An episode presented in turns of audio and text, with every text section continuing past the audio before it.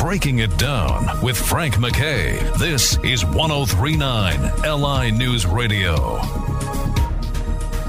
I'd like to welcome everyone back to Breaking It Down. Our very special guest is Jeff Murphy from Shoes. And pop culture people may remember that on the opening day, and Jeff will correct me if I'm wrong here, but I believe on the opening day of MTV, all four videos of Shoes were played. Jeff, how are you? I'm doing fine, thank you. And yeah, you're correct. I I mean, that's that's a legendary, that's a historic moment in time. And of course, they did their um, their moon landing uh, photo. But uh, when this happened, when you were watching the first day of MTV, did you realize it would be as big as it, as it ended up becoming? Well, you know, strangely enough, we didn't have MTV in our area at the time. We didn't have any type of way to uh, judge what was happening other than the media. And um, we saw an article in Billboard that ran shortly after that um, interviewed uh, half a dozen record stores, and they all said, uh, yeah, we're selling records from shoes, and they've never played in this area, so it has to be from MTV. And um, we took that into the record label to say, look at this, we better pay some attention to it. And they kind of poo-pooed it and said, oh, it's a flash in the pan. Don't worry about it. It's just, you know, MTV. It's not going to last. And they were wrong. Uh, well, yeah, were they ever? I mean, and and shoes.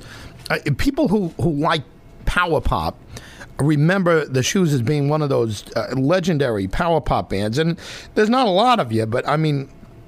Honestly, you guys have have had a wonderful career, and, and you still somehow fly under the radar uh, um, screen. I bet you a lot of people call you the shoes, but that's not right, right? It was it's shoes. Name of the That's band. right. Yeah, and um, you know, we took the name in uh, really in the early '70s. Um, my brother came up with the name um, when it was just kind of a pipe dream to have a band, and he thought, well, it'd be something cool and simple, and and um, you know, like Wings. McCartney was just starting his band Wings, and there was the band Sparks, and so to us, um, we just you know we just thought it was simple, and and it was very symmetrical looking. You know, two S's on you know one on each end and an O in the middle. Uh, so it looked cool, and um, then in the the late in mid to late seventies, as kind of the the new wave thing started to happen, people started calling us the shoes, and and uh, we were like, no, no, no, that's that's not right. And um, you know, it, it's it's an easy mistake to make, I guess, because it's a plural word. But um, especially in recent years, there have been bands that have have uh, uh, started using that, and we've we've been uh, fighting them uh, on a legal front, saying you can't change the name just because it has "the" in front of it. That that's still, you know, people still call us by both names, you know, but we we are just shoes. Now, when you first started out, who were you formatting in your mind? I mean, who were you kind of formatting yourself at uh, as? Uh, you were you were really in between, and, and I don't mean you were trying to emulate anybody, but who did you look up to? What what bands did you admire? And let me before you answer that, let me just point out that you really were in the middle of, of, of errors, right? In the middle of uh, eras, I should say, and uh, eh, you know, arena rock is you know kind of on its way out, and, and you know the MTV generation were, was about to happen. So you you know, and, and nobody knew what that was going to be like, and you guys were right there at the moment. And shoes came out, and, and, and you did very well. But who did you who did you vision yourself to be like?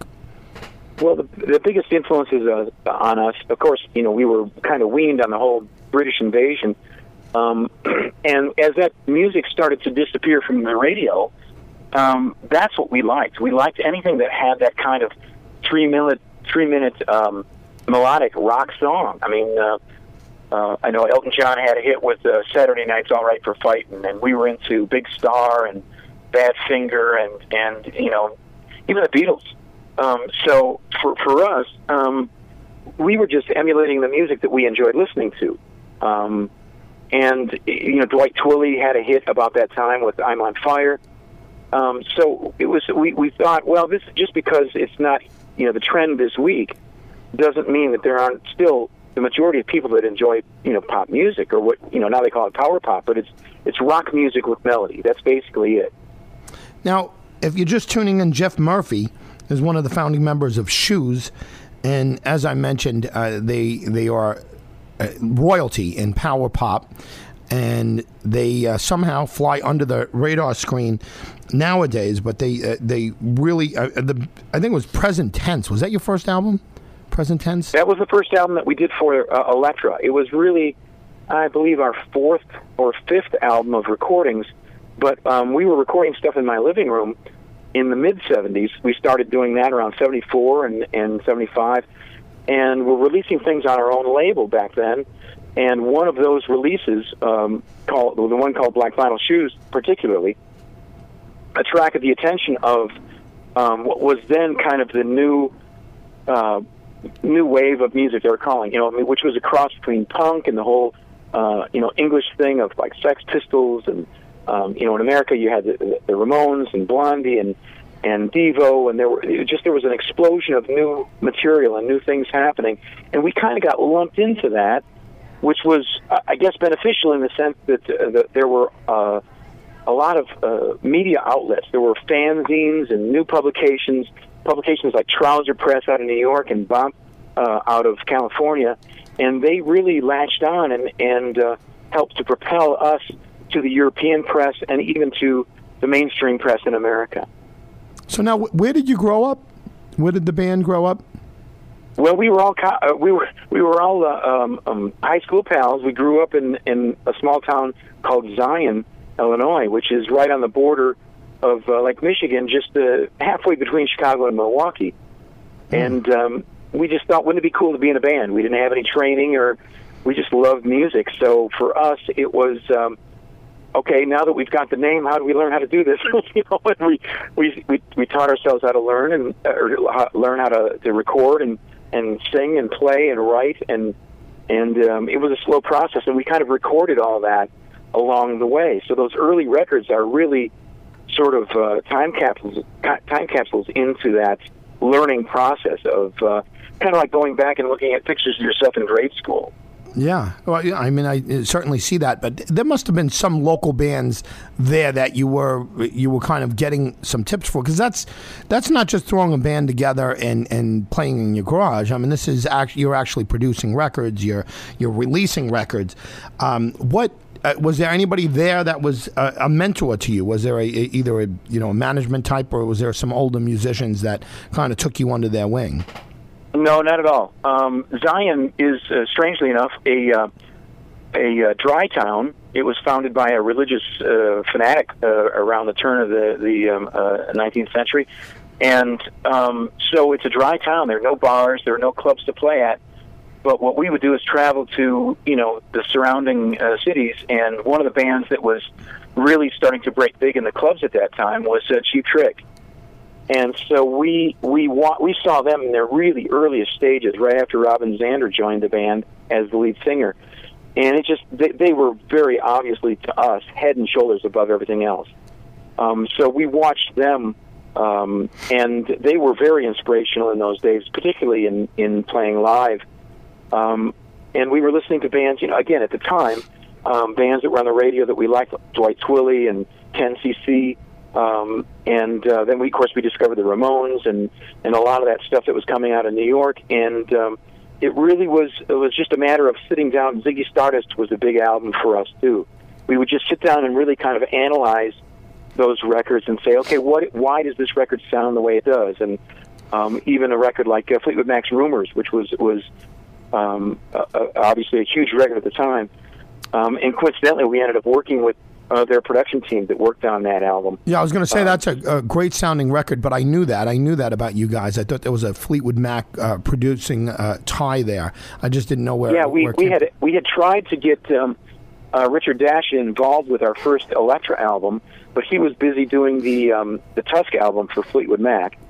So uh, the record label started to parade uh, producers past us and said, "Hey, you know, who do you like? What do you who do you want to work with? Where do you want to go?" And we had a, a kind of a unique deal in that we were really um, co-producing the album with whoever we wanted to choose. So um, we we ended up with um, a producer named Mike Stone who had worked with Queen and and um, had done. Um, Oh, he had done a band Asia. I think he'd done some work with Journey, and and um, and we hit it off. He had that English sense of humor, which we liked. Um, we ended up going to a, a place in England to record that first album for Elektra, which was called The Manor, and um, XTC had has worked there since, and, and uh, Sex Pistols. I mean, it's long gone now. Michael Oldfield did Two Tubular Bells there, and it was a great place for us to kind of be isolated from the American record label, out in the middle of the countryside, English countryside, and we had demoed the entire album ourselves already. So we really knew what we wanted to do, um, and um, kind of you know used our demos as our sort of our blueprint. Jeff Murphy from the band Shoes is our special guest today, and we're getting a little bit of a history on them. They are a a, a staple, and and you know they're a legendary power pop band. Uh, how how has the band been doing? all of these years. I mean, I'm sure there was a split, right? There was a split for a while, and you guys took some time off. Um, you know, strangely enough, no, we never broke up. We never split apart. It's still the same core three members: myself, my brother John Murphy, and our our high school buddy uh, Gary Klebe. And it's been the three of us for 40 years. Um, we've had different drummers over the over the years, but really for the last 20 years, we've been working with the same, even the same drummer, John Richardson. Um, but as as the industry changed, particularly in the mid to late 90s, as you know, we eventually um, uh, um, split with Elektra, but we maintained our own recording studio, and we got off into re- producing and recording other bands. I, I produced the first two um, major label releases for uh, a band out of uh, Chicago called Material Issue. They were signed to Polygram, and um, we helped another Zion band get signed. We did their demos, a band called Local H. Um, and then we, we had our own label and distribution um, but then as labels started to, or I should say more importantly, the record store started to disappear. Uh, independent distribution started to dry up. what what year did you see that? What, uh, not to cut you off, Jeff, but what year would you say the the I would say it started around maybe 95, 90, 94 was when we first started seeing it as we were finishing up an album called Propeller. Our distributors started to disappear, and they would say, listen, we can't release the new record. Um, if you send it to us, we can't guarantee you we can ever pay you for it. Mm. So um, we, that was the beginning of it. And by 96, it was um, a lot of the independents had merged into sort of national entities like RED or Indie. Um, we ended up going with DNA out of uh, Massachusetts. And um, even they, at one point, I remember a, a semi pulling up with $100,000 worth of CDs saying, "Here's a return. We can't pay you. The stores have returned these. Here's we want to give you these for credit towards our account." You know, wow. and we said, "Wait a minute, but this is going the wrong direction." So we got out. At that point, we got out of normal uh, distribution and just went to totally to online, um, and uh, you know, mail order sales. Uh, downloads came about shortly after that, and um, even within that, um, we we could see the, the writing on the wall for the studio itself, for the fact that people were digital recording was coming in. Uh, we were an analog based studio, and the people were starting to record at home, which was great for us because that's how we started. So we were totally comfortable doing that. So we, we sold the studio in 2004, and that was an adjustment. Then everybody we built studios in our houses. Um, Pro Tools setup. Use, uh, no, actually, we use Cubase. Cubase. Gary has a very extensive setup at his house, and um, I have something. I have a studio. I did a, a solo album in 2007 in my home at my, on my studio, but Gary's is much nicer. so we did a, a a song in 2007 for a Cheap Trick uh, tribute compilation, which was the first thing that we had done outside of our, nor- our, our normal studio, and we did it between Gary's house and my house. So that was a good sort of uh, test to, to see how it would go. Um, we did a brief tour in uh, Japan in 2007.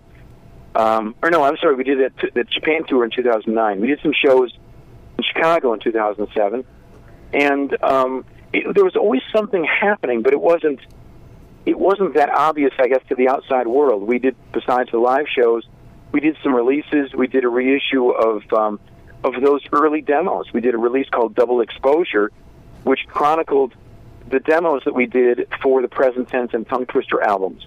And we released that as a double CD in 2007. Um, then we negotiated. We're negotiating some deals for vinyl releases um, overseas of some of the earlier uh, uh, albums, and a label in uh, Chicago called the Numero Group released four of those very early releases on vinyl in 2012, right on the heels of us releasing um, our latest album, Ignition. And uh, while that was, we were recording that, we were being interviewed for a bio that um, this woman uh, from New York had been working on for four years. She really had been a fan of the band for 30 years and and um, wanted to write a bio to really expose us to um, a larger audience to kind of explain what the industry did, how it changed over that those 30 years, you know, and the fact that we were still alive and kicking when a lot of the labels have gone belly up. And mm. and um, then that book came out in 2012. Uh, it was called Boys Don't Lie: A History of Shoes, and then a label in California um, uh, later in 2012 released a 35-year uh, definitive collection on CD. So there, there's always been something happening, but um, it's it's not necessarily um, uh, you know kind of risen to the surface where everybody knows about it. But the last uh, maybe the last year um, has been really surprising at how much visibility we've had. Um, we just did a show Saturday night in in Indiana at, at the Memorial Opera House. That went well. We played in Brooklyn uh, three weeks ago, and that was fantastic for Trouser Press 40th anniversary. Um, we're doing uh, more shows around the Midwest, and um, uh, you know, it's just it's just it's what we love. We do it because we love it. Um, we don't do it to to to be rock stars. I mean, that kind of whole thing kind of went away anyhow. But you know, it's just we just love recording and writing and making music.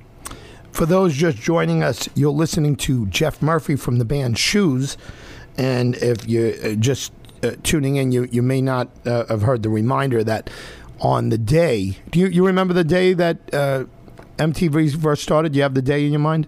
The date? August August first, nineteen eighty one. August first, nineteen eighty one. And I, I, know Tomorrow Night was one of the songs, right? It, it, had to be. That was on present tense, right? Tomorrow yes, Night was yes. uh, one of the videos. Uh, Cruel You, probably, right? Uh, yes, Cruel You. And um, In My Arms Again, and Too um, Late, maybe. Oh no, no. And Too Late. Too yes. late, right? And we had we had just come back from England, and they had video market shows, um, which we thought was pretty cool. So when we came back in the fall, uh, came back from England in the fall of '79, um, the the international department at the label decided we should film some videos for the European market.